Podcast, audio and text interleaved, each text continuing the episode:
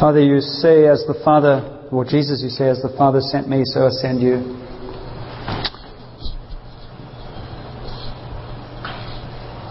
Will you open up your word that that would be a word that we would love to know more about? How are we sent by you? Why are we sent? What are we sent for? What is the purpose for our being here? Lord, will you walk through some very familiar tracks that we have walked along for years, and maybe they're things that you want us to relearn. So that the church around the world would be able to exercise mercy ministry in every church. And you would you be able to use me and each one of us as instruments of mercy that break down strongholds and release treasure. So, Father, we pray that you would take us further and deeper into the things that are on your heart for us to hear today. And may we not be afraid of your word. In Jesus' name we pray. Amen. We've been talking about the church as it's growing up in Acts. And today we're going to spend a bit of time with that phrase that Jesus gave to his disciples, which was, As the Father sent me, so I send you. There's no question in the Western church in, that I've grown up in. The, the predominant message of the church and Christian gospel has been ask Jesus into your life and then visit him on Sundays. No question that we have invested enormously little in pursuing Jesus so that he actually can use us and impact through us. That if somebody says, like I said, I'm going to go to college, I spend three years at college or five years or whatever, and I invest enormous amounts of time and money but when it comes to Jesus, well, we visit him on Sunday and we kind of sort of do something.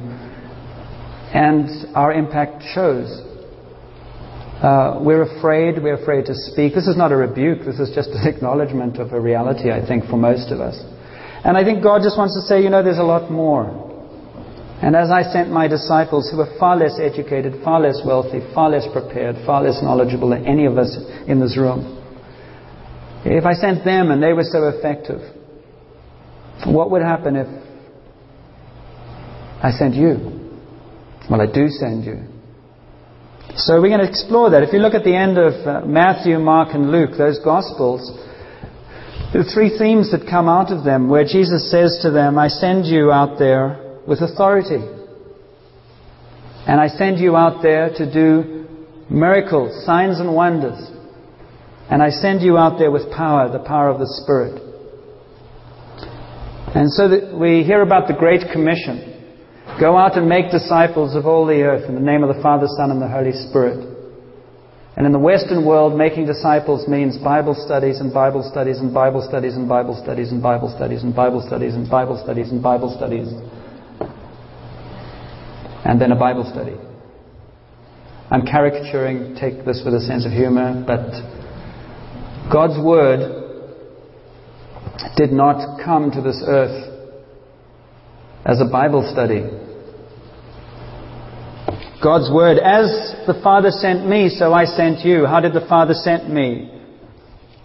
The Father sent me giggling and squirming in a little crib in a place in the Middle East, in a stable, place that you wouldn't expect to find God. And it's been like that ever since. That God, I've used this phrase often, I love the word, is counterintuitive. If I think He's going that way, He's probably going that way. And if He's counterintuitive, you know what the good news is? That intuitively I think He should be angry with me and shouldn't like me at all because of all the things I've done. But counterintuitively, He actually delights in me and loves me and actually invests a lot in me. As the Father sent me, so I send you. The church that Jesus came into, or the world that Jesus came into, had already got the Old Testament written word. Had been down written in some form with, for the last 200 years. And then it, it had been worked on a bit, but it was basically the canon of the Old Testament was, was in place long before Jesus was born. They also had a very well established church. They had a huge temple. There's, that's a wonderful study in itself. Because God says, unless I build the house, I will, I will destroy the temple. And the tem- we'll do a study on this one day, but the temple in Jerusalem that was built by Herod was destroyed as soon as it was finished. And if you ever sat next, been to Jerusalem and seen the size of those temple blocks, you would never dream that anything like that could be destroyed. A bit like the Titanic. One iceberg under the waterline, gone. The temple was destroyed completely. When Jesus was risen from the dead, we totally underestimate how spectacular that resurrection was. The power of God. He came into the world where there was a solid Old Testament scripture, there was a solid church in place, there was solid leadership in place, solid religion, solid ritual, it was a place that was, uh, it was a world that was a mix of politics and religion. There was a lot of political activity going on. There were various groups. I'm not going to spend time on it other than to mention them. The Zealots who were looking for military power, for looking for overthrow of the Roman dictatorship. The Roman authority was huge, like America probably. That's what it probably felt like, except they were really in your face more than the Americans. And I mean by that, they were, you know, they were occupying your territory and telling you what to do on your doorstep everywhere. Now that was a mixed blessing because it also gave a huge area of so-called peace for things to happen and communicate. There were a lot of positive things that came out of that, but it was also pretty awful for those who weren't Romans. The Sadducees were a wealthy, uh, were a wealthy group of the uh, uh, religious leadership who, who, whose motto was really compromise. Whatever we need to do to get on with the Romans, that's what we'll justify. So they were wealthy, they were self uh, absorbed in many ways, looking after their own little branch, and they basically wanted to keep everything nice. The Pharisees were sort of idealism, idealists. They, they were very, very spiritual. We, they get a bad name. They were actually really sincere, genuine. They just were spiritually anal, I suppose. I mean, they just wanted to have everything right. Do it by the law to a point that it killed everybody who had any hope of trying to find God. There were too many rules.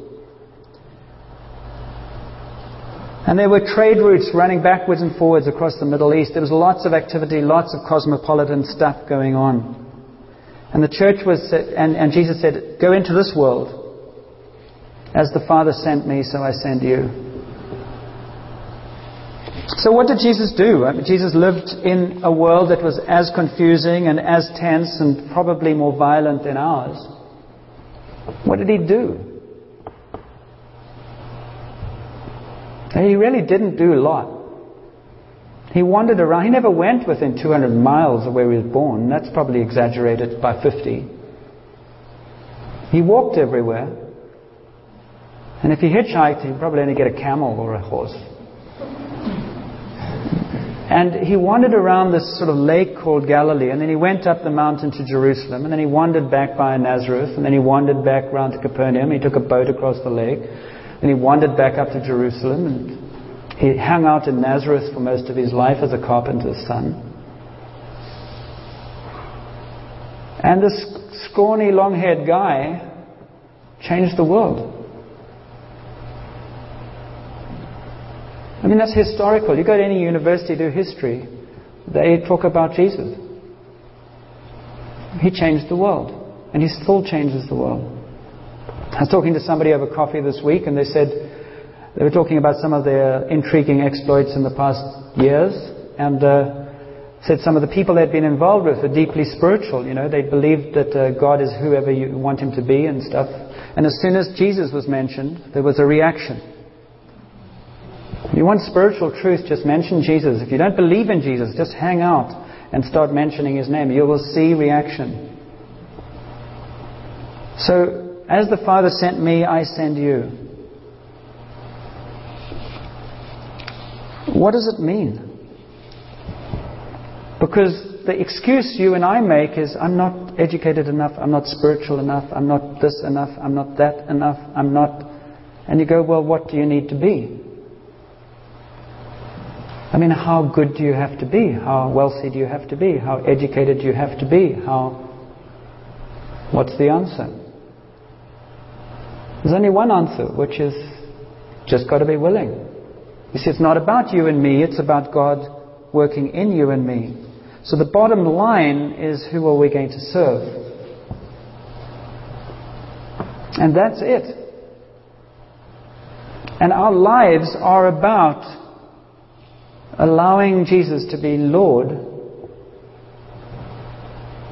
And that's it. of my personal life, of my family life, of my history, of my future, of my money, of my time. Now, you're not going to, and I'm not going to, want Jesus to be Lord if I don't know Jesus. That's about as exciting as agreeing to be married to somebody you've never met. It becomes a theory where you, you never get to meet the person, but you've got to act as if you are. You know what I mean? And we have all these quick fixes. I mean, you read thousands of books today, DVDs today, hype today about come to Jesus and da da da da he will do and he will do. And, and we're all disappointed by that because the reality is that power and life is only found in one place, and that is a daily walk and relationship with Jesus, just like with the disciples. And there's no quick fix. You can't do what you like and top him up with Jesus and have any power. You'll just have frustration and then be called hypocritical, and then you'll just have to agree. There's no rocket science in this.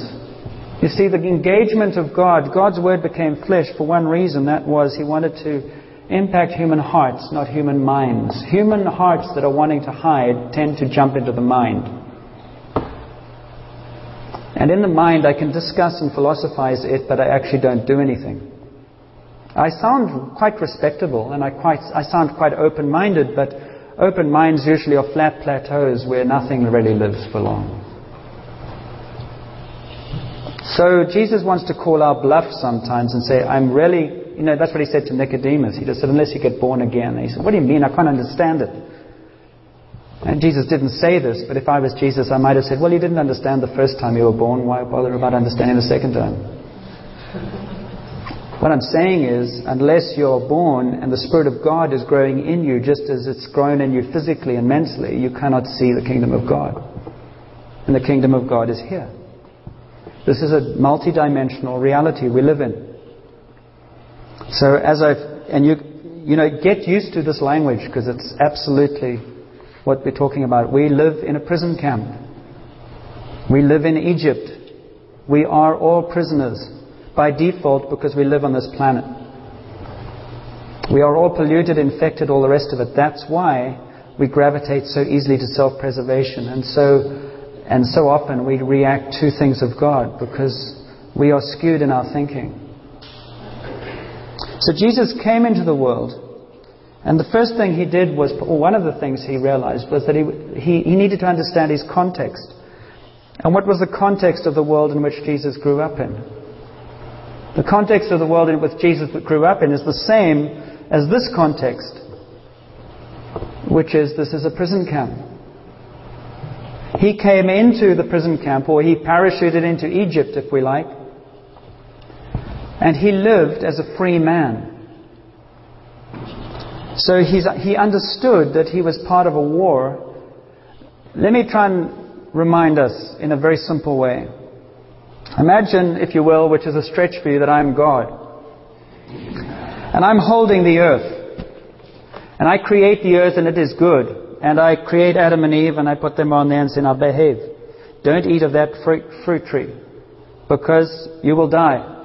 Well, onto the earth slithers the snake, and that's a philosophical reality that we could spend some time on some other time. Or ask Dave or. Um, and evil exists, and evil basically says, what do they say? The same thing he always says, and he always says to you and me. He didn't really mean that. He won't really die. Eat of the fruit. He's just jealous. He's just cramping your style. Boring. All, all the rest. So they eat. Munch, munch, munch. For lunch. In Eden. It's pathetic, isn't it? But as soon as, as soon as they do, as soon as they've eaten of the apple, what happens? As soon as Adam and Eve say yes to Satan and no, they didn't know it was Satan, but we know by now, I hope, that Satan's not going to come up to you and say, Hi, I'm Satan. He's going to come up and say, Hi. In whatever way will seduce you. And I'm not going to go any further than that because it brings out the worst in me and I'm trying to smack that down. So, rebuke that right now. He will come to you. There's no need to laugh as loudly as that, Bev. I, um, as soon as Adam and Eve say yes and they take a bite out of the apple, what happens? The world is taken over. He holds it. Because remember, when God had Adam and Eve here, in harmony with Him, He said to them, I give you dominion over the whole earth. When they betrayed God, they actually gave over dominion over the whole earth to Satan. So Satan sits, he's not on an equal footing with God, but he takes hold of the earth and he says, okay, it's mine now. And it is. Legally it's his because they betrayed him. And that's what separated us from God. And so ever since then, God's creation has actually been like, it's been like being hijacked by Hitler, if you want. If you want a visual aid of what evil is really like, take Hitler, take the concentration camps, take everything you've ever heard of that, and spiritually, that is a cakewalk depend, compared to what Satan is like.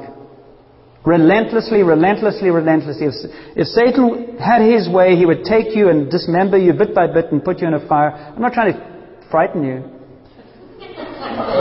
I, and if, you know, if you're not sensitive, Jesus didn't come into this world to hold our hands and say, hey, how are you liking the prison? Sorry it didn't work out. He wasn't doing that. He wasn't playing a game. He came back into that world that had been polluted, into the Holocaust, if you like, and said, You are being lied to and you have been hijacked, and this is not what my Father intended, and I am coming to do something about it. And he was the only person in the Holocaust camp to live free. And what was the secret? He said, Don't you understand something? You're only prisoners in this Holocaust camp because you think you're prisoners. You've lost touch with the Creator God. That's what sin does. But as soon as you get reconciled to the Father, as he said to me, rip apart the shirt that is the prison clothes. Understand that you are not a prisoner, but that you are a child of the living God.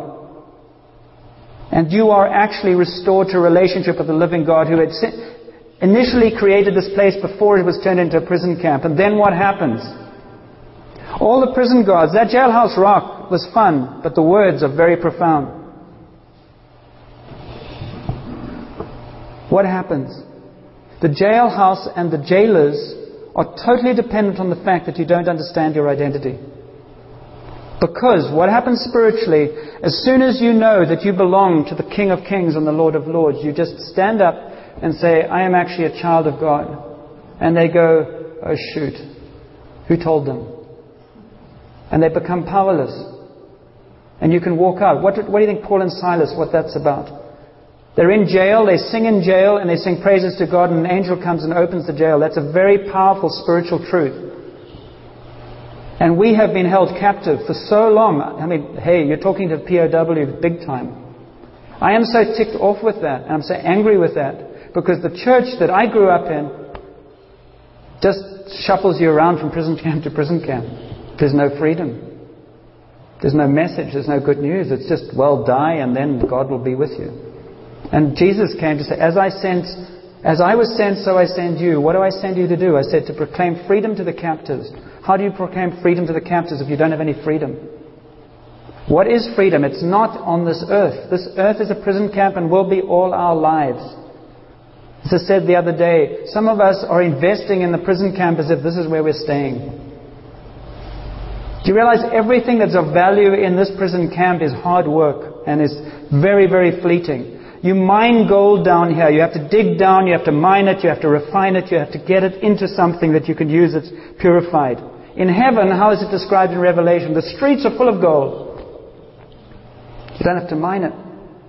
Everything of value down here has to be mined, including the character that God wants to form in us. So we either fold our tent and say, I'm just a prisoner and life is lousy and that's it. Or I begin to say, I don't have to stay here like this. As the Father sent me, so I sent you.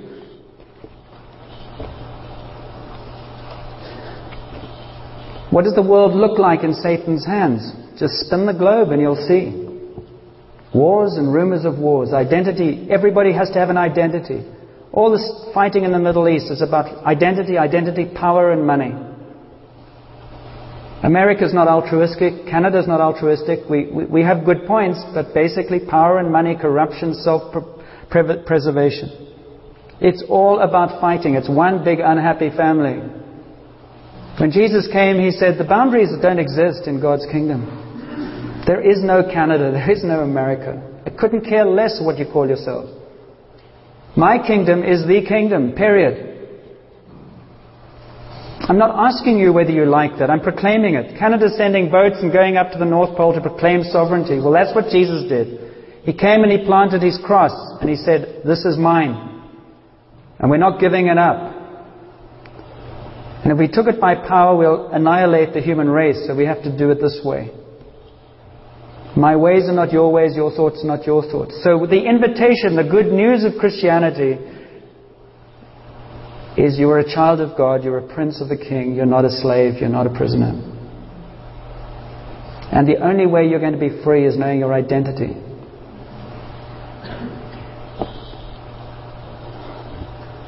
So Jesus came to lead us into freedom. That's what the promised land is about. The promised land is about walking into a land that is occupied and taking authority over that land bit by bit, which is our lives. The promised land is Egypt. The promised land is duking it out with Pharaoh and not being scared of him because he has been defeated. The promised land is knowing my identity. That's what he did through Moses. Some of you say, I'm scared to talk to people. You're only scared because you don't know your authority and you don't know your identity. And then you have a caricature of what you think you're going to have to say. And Jesus doesn't, doesn't say, I want you to go out and preach to people. I want you to love people. And when they're sick, I want you to pray for them. And when they're broken, I want you to draw them to me. What does it look like? Well, wait for winter, which we've just got a long winter, I think. Um, and some, some of the lucky ones fly off to Hawaii and they stay in Hawaii for two or three weeks and they come back and what's the first thing you can tell about them? They've been in the sun, they've got a tan, and you're jealous. And those who don't go on holiday go and get a spray can from Walmart and pretend they've been on the holiday, which is really sad. Or if you start sneezing, you, you, somebody says, Oh, you're getting a cold. In other words, you manifest signs of where you've been and the company you keep. What's the signs of having lived in the prison camp, do you think? Anger, brokenness, selfishness, despair, mistrust, and you could name the, the list. Our New Year's resolutions are resolutions that come out of the prison camp. We all know we, that's where we live. That is our default position. It's not about, oh, I am not, you are. You and I are deeply rooted in a prison camp mentality. That's been our life. It's not our fault. It's the circumstance in which we grow up. And Jesus comes into that and says that is not the truth. That is the default position because of hostile enemy uh, attack in the environment, if you like. So the Hawaii of the Spirit, the tan of the Spirit, is love, joy, peace, patience, kindness, gentleness, self control. And it's not spray on. We try, but it's easy to take spray on off. Because if you think you have peace that passes understanding and you get irritated the first time anything happens, I guess that's not real cool peace, is it? Or patience or love our default position is blame. You made me. And then we fill in the blank and walk off self righteously, praying to Jesus for something. And he goes, What's your problem? Go to the cross and deal with you. If you want to be free, get free. But get deep. Stop fooling around on the surface. Get deep. It's much more fun. in a perverted kind of way. It's like training. But as I learned, I wandered in the desert for seven years, blaming everybody, including you. Just getting over that. And you know, it might be true. It doesn't, doesn't make any difference. At the end of the day, Jesus says, well, that's a prison camp. What did you think you were going to get? Caviar and the Mediterranean? If you want the chains taken off, come to me. I do that. As the Father sent me, so I sent you. Did you think you weren't going to get hurt? Do you think you're not going to get crucified? Do you think you're not going to be un- disliked by some people? What's your problem? What did you think was in this? Do you think there's special treatment for you? I'm building your character. I'm preparing you for some place far better than this, where the streets are of gold. But here, stop trying to, don't try and build your mansion down here. This is nothing of what I was going to say. So, that is sort of is. So, as the Father sent uh, me into the prison camp, I send you. You need to know your context. In other words, there is a battle going on. Some of us put our heads in the sand and say, No, no, I don't like that talk. So ugly. And that just means Satan's got us completely because he just says, they don't, don't even worry about them. They can do their Bible studies because they're absolutely powerless and useless anyway. So they can just have a little huddle and they won't impact anybody. Imagine you come into the prison camp and you've got a box of penicillin. And everybody's, there are a lot of people who are infected and, and uh, suffering from disease.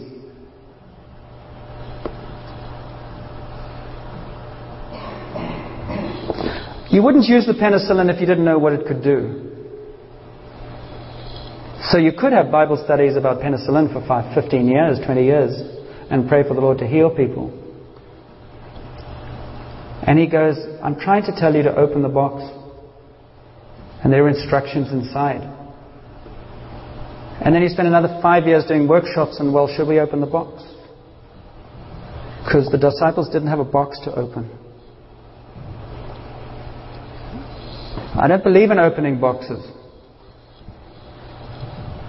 The Lord, please heal. And the box is there.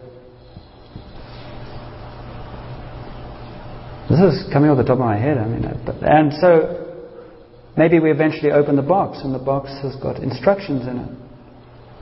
And some say, "Well, I want to know what to do before we open the box." He says, "You know, you do it step by step. It's called faith." And eventually, you find the gifts to healing are right there. They've been there all along. And then you have all the penicillin. You say, Thank you so much, Lord, for the penicillin. We bless you for penicillin, Lord. Thank you so much for penicillin. Let's have another Bible study next week and a workshop for six months on penicillin. And people are dying and dying and dying. You go, Well, penicillin needs to be injected into people. Oh, I don't do that. I hate the sight of blood. Penicillin never gets used. People die. And we go to heaven and say, Lord, why didn't you do more? He says, Well, I gave you all the resources you needed. But you were so into yourself and your insecurities and your fears and your theologies that you actually didn't appropriate anything I gave you. Do you know you could have laid hands on those people, you could have injected them, and they would have been healed? But you couldn't break through your fear and insecurities, so nobody got healed. So you just gave me lists and I said, As the Father sent me, so I send you. So what's the problem? The problem is you and I are like syringes that go, I can't heal anybody. And he says, Listen, honey, the syringe carries the medicine,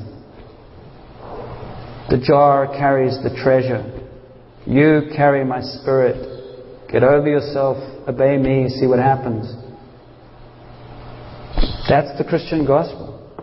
As the Father sent me, so I sent you. Same as the disciples. Peter was just as cracked up as any of us or Paul was arrogant intellectually. All of them, crazy people. Just empty syringes waiting to be filled with the power of the Spirit to bring healing into the world. Now that's exciting. Isn't it? Yes. Yeah, so What did John, uh, we, we got to move on here because we're all getting tired. Out of the overflow of your heart, your mind speaks. The only agenda Jesus has for you and for me is that we would learn to be loved by Him and to know our identity in Him as someone who is absolutely adored by God the Father. There is no other message. Because out of the overflow of our hearts, our lives will speak. If you're not allowing and, and don't enter into the love of Jesus, there will be no passion to do anything because it's all work. There's no exception. If you and I do not have the love of Jesus beating in our hearts, it's because we have some issues with Him. And it's like any marriage relationship, then you have to deal with the issues. And stop pretending it's something else. There's no other way. That's why Jesus said to Peter, Get behind me, Satan. That's why Jesus challenged his disciples. But he loved them as he challenged them. He just said, Listen, you can't get here unless you deal with that. And if you can learn from me, you can wander in the wilderness and God don't change his mind. He just says, whenever you're ready.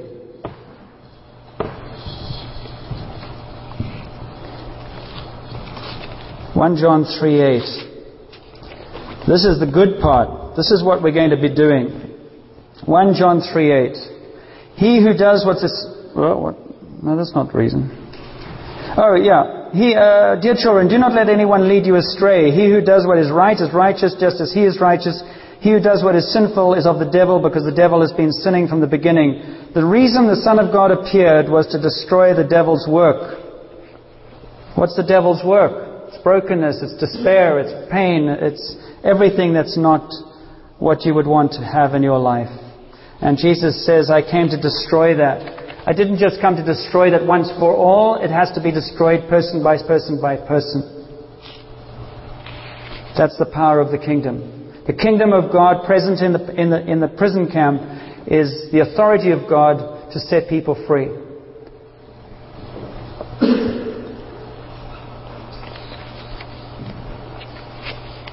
Jars of clay are, are weak. And he says, I will be strong if you are weak. What does weakness look like? Well, weakness and strength take the opposite way around. Weakness and strength looks like arrogance, dogmatic, rigid, conditional, religious, power, all that stuff. That's where weak people try and cover up their weakness with religion and spiritual stuff. It's very obvious. Strength and weakness is coming to terms with the fact that I can do nothing. That looks like peace and joy and patience and kindness and compassion. When I've given up control and say, Jesus, just show me what you want to do. So my life is spent saying, Lord, how do I hear you so that I do what you want me to do? Because there are way too many people running around this earth doing things in the name of Jesus, and He never commissioned them to do it at all. But it's easier to think that I know what to do because then I can be self willed and look good. But it's without power. And so Paul says, and 1 Corinthians 2.15, I love Paul because he's, he, I, I love his mind, but I love his humility. And I love the fact that he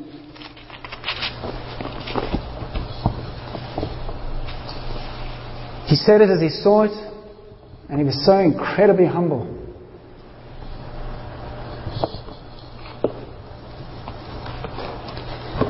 Said, When I come to you, brothers, I did not come to you with eloquence or superior wisdom as I proclaimed to you the testimony of God. For I resolved to know nothing while I was with you except Jesus Christ and Him crucified. I came to you in weakness and fear and with much trembling. In other words, it wasn't easy for me to come to you. I wasn't so self assured that I came confident as to what would happen or how would you, you would respond. But I pushed through my fear for you. My message and my preaching were not with wise and persuasive words, but with a demonstration of the Spirit's power, so that your faith might not rest on men's wisdom, but on God's power.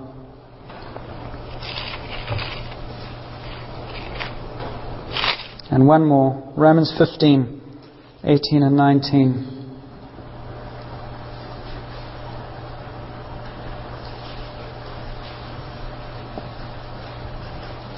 Therefore, I glory in Christ Jesus in my service to God. I will not venture to speak of anything except what Christ has accomplished through me in leading the Gentiles to obey God by what I have said and done, by the power of signs and miracles, through the power of the Spirit. What's that about? We do it with the kids when they're three years old, four years old, they go to school for the first time. It's called show and tell. The world desperately needs show and tell. They need to see the power of God, and then they want to be told about it. That order. They're really tired of tell. It's not very convicting. So the invitation is, and in the end, what did Jesus really demonstrate as he was sent by the Father? He demonstrated an incredible trust and love, and of, uh, trust of his Father and love of his Father. He said, I only do what my Father tells me, and he was so secure in the love of the Father. That's why we come back to saying God's about getting our hearts in touch with Him, not our intellects. Our intellects will follow. But if you want to grow in a relationship with Jesus that has passion and changes lives, spend time with Him, learning how to be loved by Him and to love Him. How do you do that? You start there. Jesus, help me to develop my relationship with you. And out of that, everything else will flow.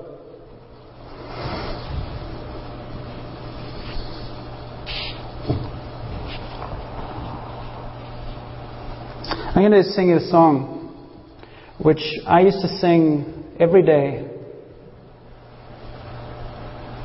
to persuade myself that God would be faithful. It comes out of the Psalms, that's where it originated.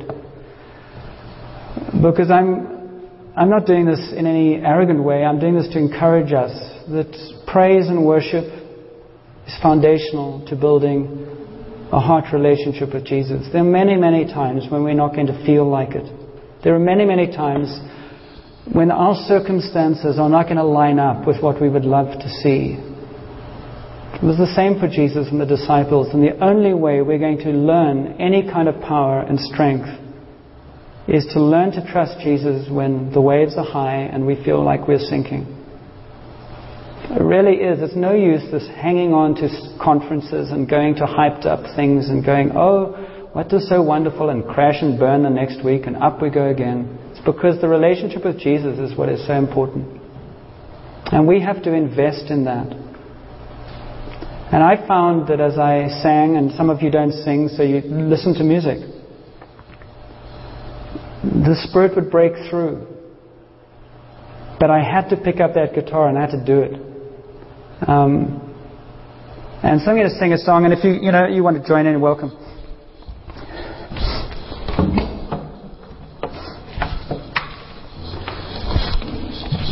And then we'll go straight into another one that you can also sing if you want. But uh, you can stand for the second one. Oh.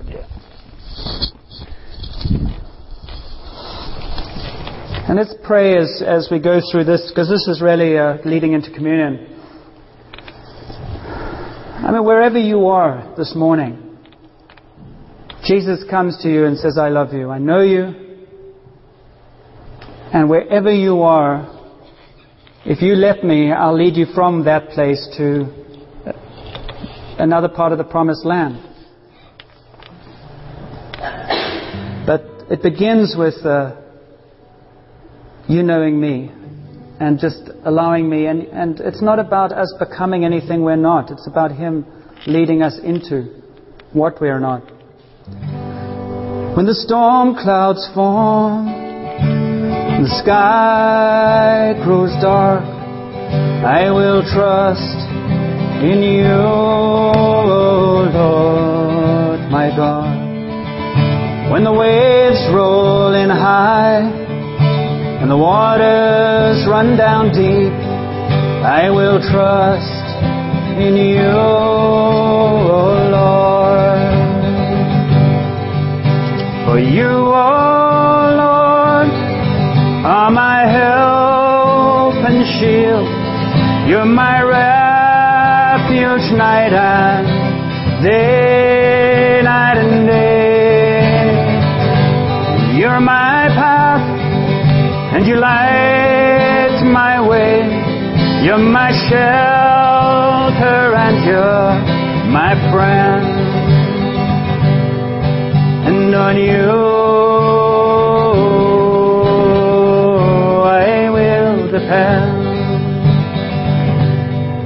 When I'm weary and blind, lost and confused, I will trust in you, Lord, my God.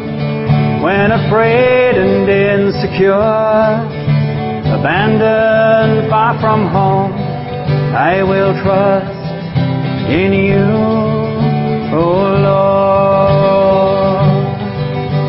For you, O Lord, are my help and shield. You're my refuge night and day, night and day. You're my path and you light my way. You're my shelter and you're my friend. And on you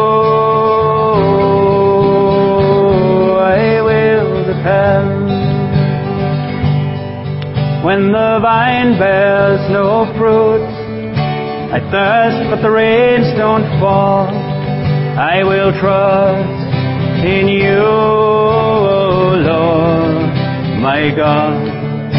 When I walk the beach alone, and I whisper in the wind, I will trust in you,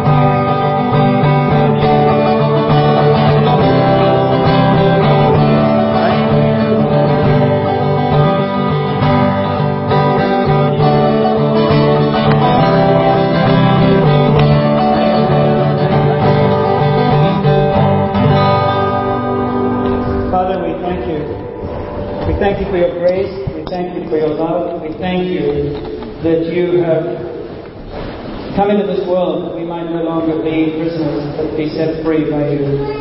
We just pray for one another that you would take us along that next step, that it might be for us to enter into the fullness and the light and the freedom that you have for us. Teach us, Lord, to stay close to you and abide in you. May this be our prayer as we come to break bread together. Thank you, Father.